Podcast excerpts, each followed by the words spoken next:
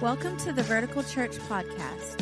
Now, here's Pastor Josh Butcher with today's message. I want to spend today reminding ourselves about what we do and why we do what we do, uh, who we are as a church. Uh, if, if you're if this is your first or second time here, it's a great Sunday because you kind of get a little bit of an inside peek into into our heart, into what makes our church beat like what is the, the, the rhythm of the of the of the beat of our church and so um, I, I've, I have this conviction in my life, and I've had it. Uh, I have it now. I had it at the beginning of our church. That Hampton Roads, this geographic area, doesn't need just another church.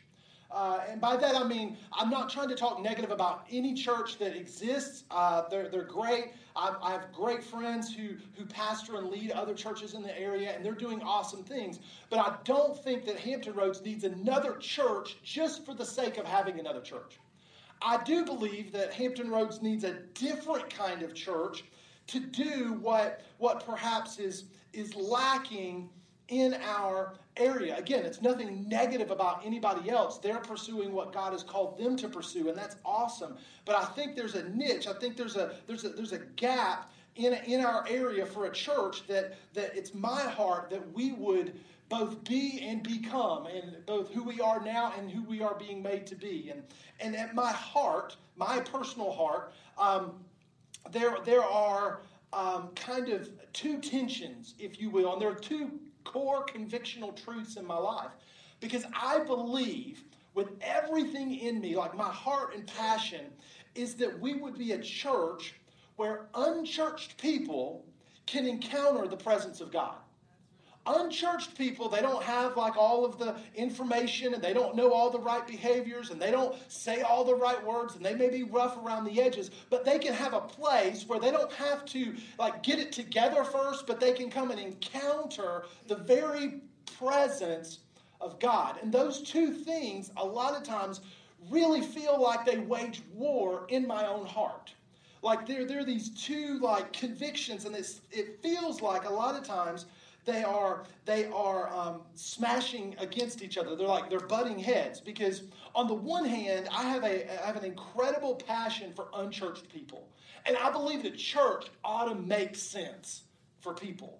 That, that church should not be so uh, high and lofty and, and we're using weird words and we don't know and what's that mean and I've never read the Bible before and you got to have a theology degree to go to that church and, and I just believe that no you know what? You should be able to walk in off the street and church ought to make sense. Like you ought to be able to connect with something that's said and, and the people ought to be normal and not weird and strange and there's no Kool-Aid being passed around like like I just believe church ought to make sense to people like it, it ought to make sense and at the same time I have this other core conviction that sometimes feels like it's fighting against that. That I believe the number one thing that people need more than anything else in their life, more than more than five steps to a better marriage, three steps to a better parenting, two steps to break an addiction. I believe that the number one thing that people need is is a is a is a life altering encounter with the presence of God that just leaves them like face down in the floor in a pile of snot and tears as they are just overwhelmed by his goodness. So you can see why that, like this, this in my heart, those two don't feel like they go together. Because it's like, well, how can you have that and have a church that makes sense to unchurched people? And the answer is, I don't really know. But that's the, that is the target that our church is shooting for. Like uh, officially, technically, our mission statement is that we exist to point those far from God to life in Jesus. And another way I've been saying it, like in my own life, is in my own prayers, is God, make us a church where unchurched people can encounter the presence of God. Where unchurched people come in and they have no like uh, they, they have no um, um, um, tradition and, and traditionalism that, that like gets them off course, or maybe they're de-churched, maybe they're just tired, maybe they're over-churched or no church or whatever. But just people they can come in and encounter the very real presence of God. Because I know in my own life, it's those moments where I encountered His presence and I was just overwhelmed by His goodness. and I stared at his face, and everything else just drifted away. It's those moments that have defined my life and have made me the person I am today. And so it's my prayer that unchurched people, people who don't know Jesus, people who, who, who are wanderers in the, in the, in the, the, the, the, the path of life, that they would find our church and, and, and, and they would come in and, and they would have a life altering encounter with the presence of God. Now, to, to make that happen, there are a few things that really define who we are as a church. And we call these ownership. Like we talk about these as ownership responsibilities. If you've ever been to an ownership class, we talk about this in here, in, in there. And I'm going to talk about five of them real quick. Number one, uh, we say that, that, that one of the behaviors that really kind of takes it from just being, well, that church or their church or your church to my church like this is my home this is this is where i, I, I live and, and, this is my family the first one is this uh, that, that you would serve on a team serve on a team. Uh, we say wiki church, that church is best when church is not built on the gifts and talents of a few, but on the sacrificial service of many. And so we talk about, about serving. Now, I just want to do a real quick informal poll. How many of you here at, at, at, Vertical Church, you serve on a regular basis? Would you just lift your hand? Just lift your hand. Yeah, yeah. Look around. Look at the people's hands up. Right. And I would almost guarantee that those of you who had your hands up, you would probably say, I get more out of serving than I put into it. Like I get more from it than I do giving. Uh, there, there's more of an inflow than an outflow when I serve. Why is that? Because because serving allows our faith to come alive. That's why we want people serving. Not because we have a bunch of stuff that needs to get done. That might be true, but if it doesn't get done, it doesn't get done. The reason we want people serving is because we recognize that as we serve, it does something internally to us. It changes us and transforms us. And so we talk about serving on a team. Number two, we talked about connecting in a group. Uh, we, we say it this way that circles are better than rows. In fact, uh, life change, this is what we believe. Life change happens at the intersection between faith and fellowship. Now, see, sometimes what we want to do is we want to we want to we want to um, uh, focus on the fellowship, and we just get together and we have fun and relationships, and this is awesome. But unless you add the component of faith in there, you don't see life change. Because really, if you're just getting around and drinking coffee and sipping tea and, and, and, eating food, that's great. That's fun. But life change happens when you add a component of, hey, what's Jesus doing in your life? Hey, let's pray together. Let's seek God together. We can have fun. We can have fellowship. We can get together and talk and share and do life together. But let's add the element of faith in there so that life change can happen. So we want people connecting in a group because that's where life change happens. It's, it's the intersection. We believe our groups are the intersection of faith and fellowship. We also, number three, we say we, we encourage people to give a percentage. Here at Vertical Church, we, we, we, we lay that out now for our owners that we believe that the baseline of giving is 10%. And that's how we talk about it. We say, you know what? We want you to give a percentage. We, we want you to have a plan to support your church financially. Because if you want this to be my church, my home, my family, we believe you serve on a team. You connect in a group you give a percentage because as our faith grows, our heart, we, we discover our heart is closely connected to our bank account. And so we want our heart to follow after God and, and, and, be part of this church. So if our heart's going to be in this church, our bank account has to be connected. So we talk about that. We talk about worshiping with passion. If we're going to be a church where unchurched people can encounter the presence of God, we have to be a church that worships passionately because we recognize, just like Pastor Hope has said time and time again, that, that worship and praise, and if you look at it scripturally, it is what it is what opens the gates to an encounter with God. It's what opens the, the, the doorway into his presence is when his people come together with a song on their lips and praise on their hearts and they and they and they lift up his his name. And so we want people that call Vertical Church home to come and worship passionately because we recognize that when we lift up a passionate worship and, and unchurched people are here, they are more likely to have an encounter with God because we have now opened the door to the presence of God. Because we believe that a church that is all about God is better for people than a church that's all about people.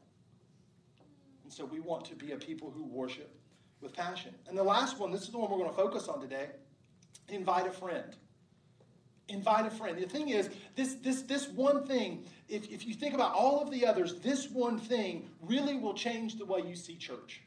Because when you invite a friend, all of a sudden, um, it, it causes you to look at church with different eyes because you're looking at it through the eyes of the person you invited. So, Pastor, don't say anything weird, don't say anything freaky. Be funny, but not too funny. You know, we want the worship to be good, but not too, you know, all of these things that we that we think about when we have invited somebody.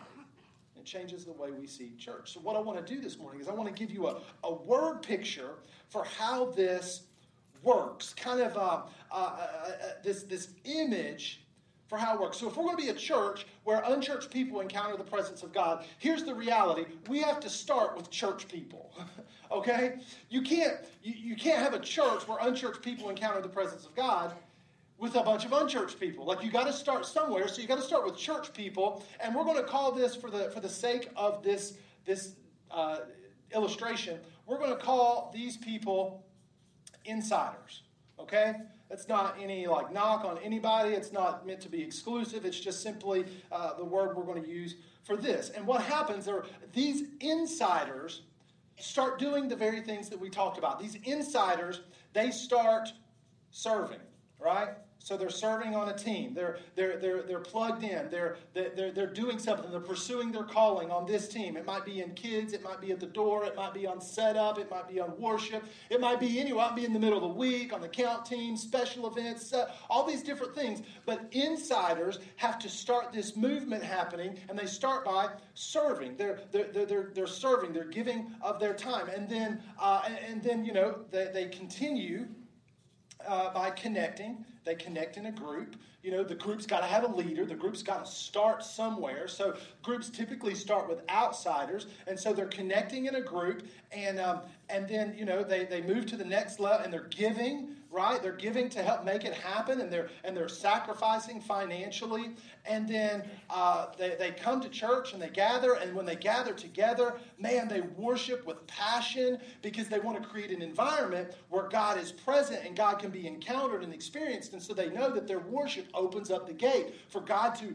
to, to come down and to blur the line between heaven and earth. So insiders are making this happen by doing these things, and then and then it comes to the time and they invite invite somebody. And we might want to call these people outsiders. I'm not knocking, if you're a first or second time guest, I'm not knocking you today, right, by calling you an outsider. The reality is, all of us at some point or another, we were outsiders until we started doing this. And here's what happened we invite somebody, they come, right? All of a sudden they start serving right? They get connected on a team. They get they meet some people. They start showing up early. Then they connect in a group. And then they maybe oh maybe i'll start giving a, a percentage of my income. And I, oh, i'm i'm really digging this worship thing man. I'm going to try lifting my hands. And and now i'm inviting people and outsiders all of a sudden have become insiders. And then and they just continue pushing the wheel forward. It's kind of like a flywheel. You know what a flywheel is? Like the uh, thing where, like, if you if, if you you know push it, the wheel starts spinning, and if you push it harder, the wheel spins harder. You know, it's like a wheel, right? Okay. So what happens is each one of these are connecting points where, as we do them, we make the wheel spin faster. As we participate in doing these things, we make the wheel spin faster. And as more of us make more connections on these things, we create momentum. It's where the wheel is spinning faster and faster and faster, and it takes on a life of its own. And now, all of a sudden, because enough people, enough insiders have taken the step of doing these and inviting people, and more outsiders have become insiders, and now we've got the thing spinning and going and going. Now, all of a sudden, all of these are easier because there's already forward progress. There's already momentum. It's easy to invite somebody when the wheel is already spinning because we have momentum. Right? We have we have momentum. So today what I want to do is I want to focus in on this one right here. Inviting. Because like I said, I think it has the power to to really transform the way we see everything else. Because when you invite somebody, all of a sudden now you're thinking about, well, who's serving that day? Who's in kids that day? I want to make sure that like the, the people who have the most passion for kids are serving in kids because the person I invited has kids, and I want to make sure that their kid has this awesome experience. So I see church in a different way. I want to make sure set up. I'm going to show up early and help set up because I've got somebody coming and I want to make sure the environment is perfect for them. See how it changes? Okay, so when we so so when we start worshiping, man, I'm going to go all in for God today. I'm going to be lifting my hands and singing because I want my friend to encounter the presence of God. And the more I worship with passion, the more likely it is they're going to have an encounter with God. So it changes the way we see church when we invite. So I want to talk about that this morning. And the first thing I want to show you is, is reasons, like, here are, here are false reasons for inviting, okay? These are reasons we do not invite. And the first one is this look at it on the screen. We don't invite because we want our church to be bigger. Like, that's not the reason to invite. Like, the reality is, we don't really care how big the church gets because that's not our motivation. Our motivation are, is personal stories of life change. So my motivation is not, we just want our church to be bigger. My motivation is, you know, that time when we had that dude show up at church and his marriage was going to pot and he encountered Jesus and Jesus started changing his life and then everything started coming together. And now, like, they're not perfect, but they're, they're moving, eh, they're, they're participating in the will and they're going forward as the church is going forward. Like, that's awesome. And that's what we want. That's why we invite. Because we want to see people's lives changed by Jesus. Number two, number two, the second reason uh, we don't invite is because uh, be, because because we're supposed to invite, right? Like I'm just obligated to invite, so I guess I got to invite. I'm just obligated, and the reality is, anytime you're obligated to do anything, it comes across lacking authenticity. You know what I mean? Like we don't want you to invite people because you feel guilty or you feel obligated. Well, I guess I have to invite somebody because they gave me that door hanger. Like, we don't want you to invite people for that reason because then it, it's, it's weird and it's off putting and it's like, this doesn't feel natural. We want you to invite people because it's like, man, if I invite them, there's a greater chance that they're going to encounter Jesus. And so here's the reason we invite because we know that Jesus is better experienced than explained. That's why we invite because we know that Jesus is better experienced than explains. So, so I can't explain to you my relationship with Jesus. It's just, it's like, it's something that you got to experience, right? Like, he, he made my life better, and he's made me better at life. And I think if you'll come, you'll experience the same thing. Like, that's why we invite, because Jesus is better experienced than explained. I'd love to explain it, but I, I can't really. You should just come. You should come because if you do, you'll experience him too, and he'll make your life better. He'll make you better at life. So there's this story in John chapter 4 where Jesus meets this woman. We call her the Samaritan woman. Uh, the whole chapter is really about this encounter that Jesus has with her because when Jesus would walk the earth, he would have these moments where he would invite people to experience his presence, his, his personhood. And, and in these moments, we can learn a lot about like the, the, the who and the what and the why of inviting so that our church can be a place where unchurched people encounter the presence of God. It's this amazing interaction. Let's pick it up. Chapter 4, verse 5. Uh, so he came to a town, Jesus, he came to a town in Samaria called Sychar, near the plot of ground Jacob had given to his son Joseph. Jesus on his way traveling, he's trying to get back home. Uh, he's been doing some ministering, and now he's he finds himself in Samaria. Verse 6 Jacob's well was there, and Jesus, tired as he was from the journey, sat down by the well. It was about noon. Now, think about that for just a second. Jesus, the Son of God, the, the immortal, divine essence of everything that God is, in human form, in flesh, got tired. Like that just kind of blows my mind. I mean, that's not what we're talking about today, but Jesus is so exhausted from the journey. He's like, man, I just want to find a place to sit down. My feet hurt. We've been walking all day. Y'all go find some food. I'm just going to sit here at this well and relax. And John tells us, he says it was about noon, which kind of clues us in on something. Jesus knew his culture and he knew nobody would be at the well. And so he went to the well to sit down at noon because nobody would be there. Why? Because he wanted to be left alone. I've been ministering to people all week. I just want some time. I want some me time. Y'all go find food. I'm going to get some me time, me and the Father at the well by myself. Right? Like, so Jesus wants to be alone, and the well is a safe place to be alone. It wasn't morning, it wasn't evening. The well would have been packed at that time. It was in the middle of the day. He should have been left alone. But when he's at the well, he bumps into this woman who evidently wanted to be left alone too. That's why she was coming in the middle of the day. She didn't want to see anybody. It's kind of like when you go to Walmart and you see that friend, and neither one of you want to want to admit that you're at Walmart at 3 a.m. or 3 p.m. wearing your pajamas and like bunny slippers, so you don't look at each other. You just keep your head down and don't like turn around. You don't want anybody to know you're there. Jesus didn't want anybody to know he's at the well. This woman didn't want anybody to know she's at the well. So you just imagine that they should have both just kind of like kept their head down, not spoken, do what they got to do, and then leave. But Jesus doesn't do that. Instead, Jesus sees this as an opportunity to make an invitation. And check this out, verse 7. When the Samaritan woman came to draw water, Jesus said to her, Will you give me a drink? Now, this wasn't a pickup line. He's just like initiating a conversation. Like, hey, how you doing? Can I get a drink? Can I buy you a drink? No, it's not what he's doing. And he, he sees her show up, and he's thinking, why is she here? It's the middle of the day. And he sees something in her, something about her past, something about her identity that she's uncomfortable. She wants to stay hidden. So he engages her in a relationship, he engages her in a conversation. Verse 9, let's jump to verse 9. It's the Samaritan woman responds to him. She says, You're a Jew, and I'm a Samaritan woman. How can you ask me for a drink? Jesus is breaking all kinds of like cultural norms and religious norms here. Jews, Samaritans, men, women, like this. It's just, he, he's breaking all the traditions.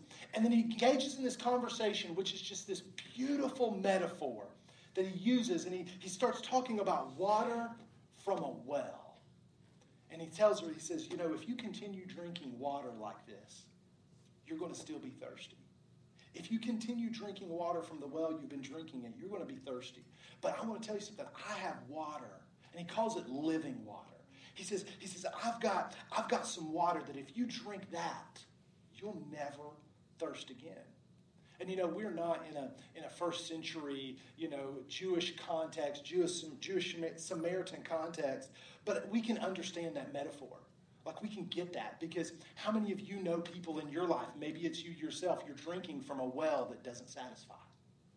Like that metaphor makes sense, doesn't it? It's like it's like I'm going to this thing to get something that I need, but this thing that promises doesn't come through. I'm drinking from a well that doesn't quench the thirst maybe for you it's it's the relationship well. Like you're drinking from the relationship well. You're trying to find your identity and your source of strength in this relationship trying to define who you are by who they are and it just keeps coming up short. Maybe for you it's power and popularity and how many likes you get on instagram or maybe for you it's money and stuff and how much you can acquire. Or maybe for you it's a substance and, and your life you feel like your life is so chaotic and crazy that if i can just numb it for a few hours with some alcohol or some other kind of substance substance, then maybe I can get some relief. But you keep going to a well that does not satisfy. That's a great question to ask, isn't it? What are, what, what are you what are you looking to satisfy you that keeps falling short? And Jesus engages her in this conversation. He's like, listen, if you drink from this well, you're going to be thirsty again, but I offer you drink. Why don't you, why don't you come and, and, and try me? He says, I'm the, I'm the living water. The, this woman had been drinking from the well of relationships. We come to find out in this in this story that that she has uh, she has she's had five guys. Like Jesus says, "Hey, why don't you go and call your husband?" She says, "I have no husband." And he says, "That's right. You've had five, and the dude you're living with now isn't your husband." In other words, Jesus says, "I knew all about your past, and I still invited you. I knew all about you, and I still want to know you." As he sees something inside of her. This woman, I mean, the thing is, when we tell this story, we read this, we think that like she's, you know, she's real promiscuous, or maybe she's, you know, just just kind of stepping out and stuff. And maybe so, and maybe not, right? Like maybe it's a different story because the reality is, in those days, women could not issue their own papers of divorce. She had no choice that these men left her. For all we know, she's tried marriage five times, and five, five, five different guys said, I'm done with you. I'm finished with you. You're worthless to me whatever, whatever reason that, that these relationships didn't work out, can you imagine how this has shaped her identity? Five men have told her, I'm finished with you. Get out of my house. And Jesus looks at her and he says, I know everything about you. I know how you feel about yourself. I know what they did to you, and I still want to know you. It's an interesting idea. And something happened. I think something happened in this encounter. Like as Jesus is sitting there, something prompted him to engage her in conversation. Uh, there, there's, a, there's an article that I read called The Power of Habit. And the idea is that as human beings, we are made up of the habits that we do. Like, like you, could, you could break us down into just the habits that we do, and these habits are prompted by cues. In other words, something happens in our life, and a habit is triggered. And so, if you want to change something about your life, you got to pay attention to the cues, to the triggers that trigger the habit that shapes your life. So, if you want to change something, look and see okay, what's the trigger? What's the cue that sets off the habit? And so, when we look at Jesus, I think we could, we could ask ourselves, what was the cue? What was the cue, Jesus, that clued you in that this woman was ready for an encounter with God?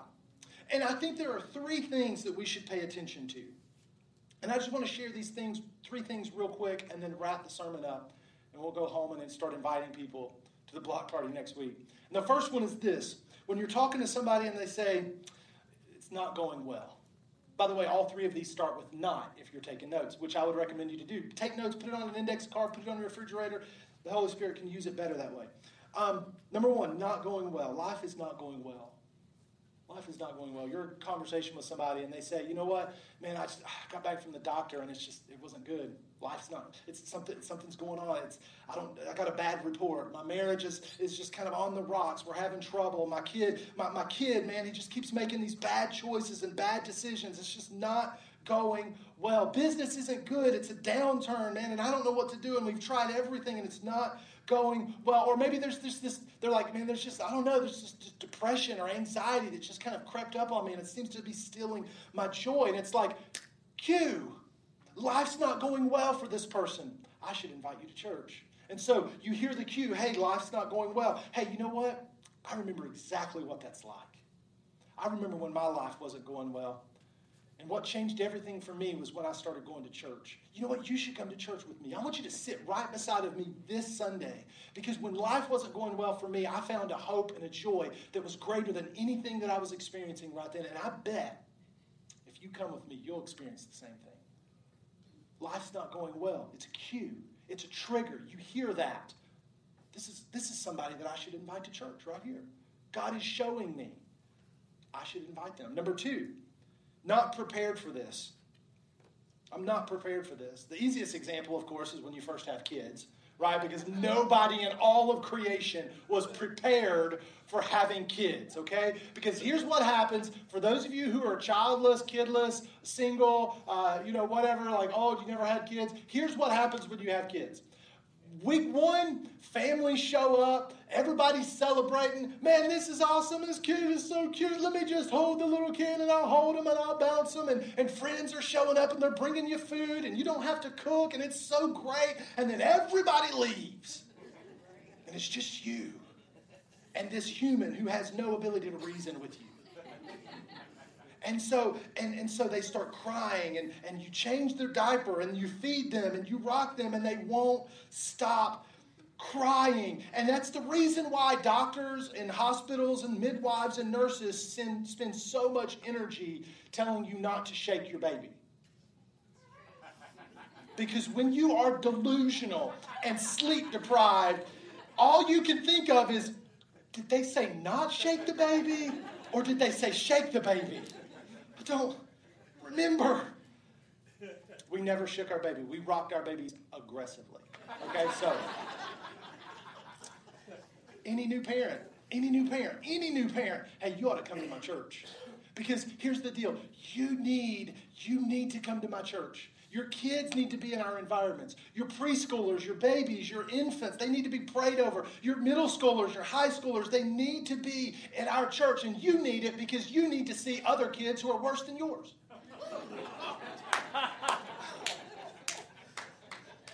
so I wasn't prepared for this. Trigger cue, I should invite you to church. You need to come and sit with me at church this Sunday. Last one, number three, not in church. I'm not in church. It's the most general one. But most of the time it sounds like this I'm not from around here. I'm not from around here. I just moved here. We just got here. Cue, bam, hey, this person, they need to be invited to church. This is a cue. You see, it sounds cliche, but if we pay attention to the cues, the cues will tell you the who's. Kind of sounds like Dr. Seuss, actually. The cues will tell you who, who invite, who, who, oh gosh, I got all these invite cards and I don't know who to give them to. Hey, just pay attention. God will show you the cues. God will, God will, God will show you through the cues. And a lot of times it's just the Holy Spirit uh, using something in their life to awaken them to the encounter of God that they need. And it's the cues that we pay attention to. And it might be somebody you just met. It might be somebody you've known for a long time. It might be a coworker, a friend, a neighbor. It might be your uh, kid you meet at the ball field. It might be a student in class with you. It doesn't have to be awkward and weird. You just have to pay attention to the cues. Because the cues will show you the hues, which seems to be exactly what Jesus did with this Samaritan woman. Let's, let's, let's wrap this up because she does it too. Check this out, verse 28. Uh, then, leaving her water jar, the woman went back down, back to town, and said to the people, "Come see a man who told me everything I ever did. Could this be the Messiah?" So she's inviting somebody. Verse 39 Many of the Samaritans from that town believed in him because of the woman's testimony. He told me everything I ever did. So when the Samaritans came to him, they urged him to stay with them, and he stayed two days. And because of his words, many more became believers. They said to the woman, We no longer believe just because of what you said. Now we have heard for ourselves, and we know that this man really is the Savior of the world. So here we have this woman who, up until this moment, the only purpose she had was going to this relationship well. And she's probably probably exhausted from hearing the whispers of the crowds over just the, the, the, the, numbness of her life. And then all of a sudden, bam, she's participating with God. She's participating in seeing people's lives change. And, and that's how the that's how the church is supposed to work. Like that's how that's how this thing moves forward. You see, she didn't start off as an insider. She started off as an outsider. And Jesus invited her. He invited her to know him. And so, and so she started, she started serving right? And then and then she started connecting in a group and, and she started giving and she she had a conversation with him about worshiping extravagant. And maybe i'm stretching the truth a little bit here but eventually she started inviting and she made the wheel spin and she she she acted on the flywheel and she pushed it forward and she got it to spin a little bit faster and the people she invited the outsiders that she invited they listened to her and they said well maybe that's true we don't really know but we're interested to find out so they come, they start serving, they start connecting, they start, all of a sudden they become uh, insiders and they start inviting others. And then all of a sudden revival breaks out because people are just spinning the wheel, making it go faster. And the church has momentum. And for 2,000 years, this is what's been happening is men and women just push the wheel faster and push the wheel faster and connect and, and worship and give and invite and serve. And we just keep making it go until you and I are sitting where we are today. Why? Because somebody made the wheel go. Somebody made the wheel turn. Somebody made the wheel spin by connecting in one of these areas. Next week, you have an amazing opportunity. Like I said, this is probably this is probably one of the top three easiest weekends to invite somebody to church. I mean, it really is. Christmas, Easter, block party at Vertical Church, right? Like this is easy, super easy weekend to invite somebody. Hey, you should come to my church. We're throwing a huge party. Come early, and it's going to be awesome.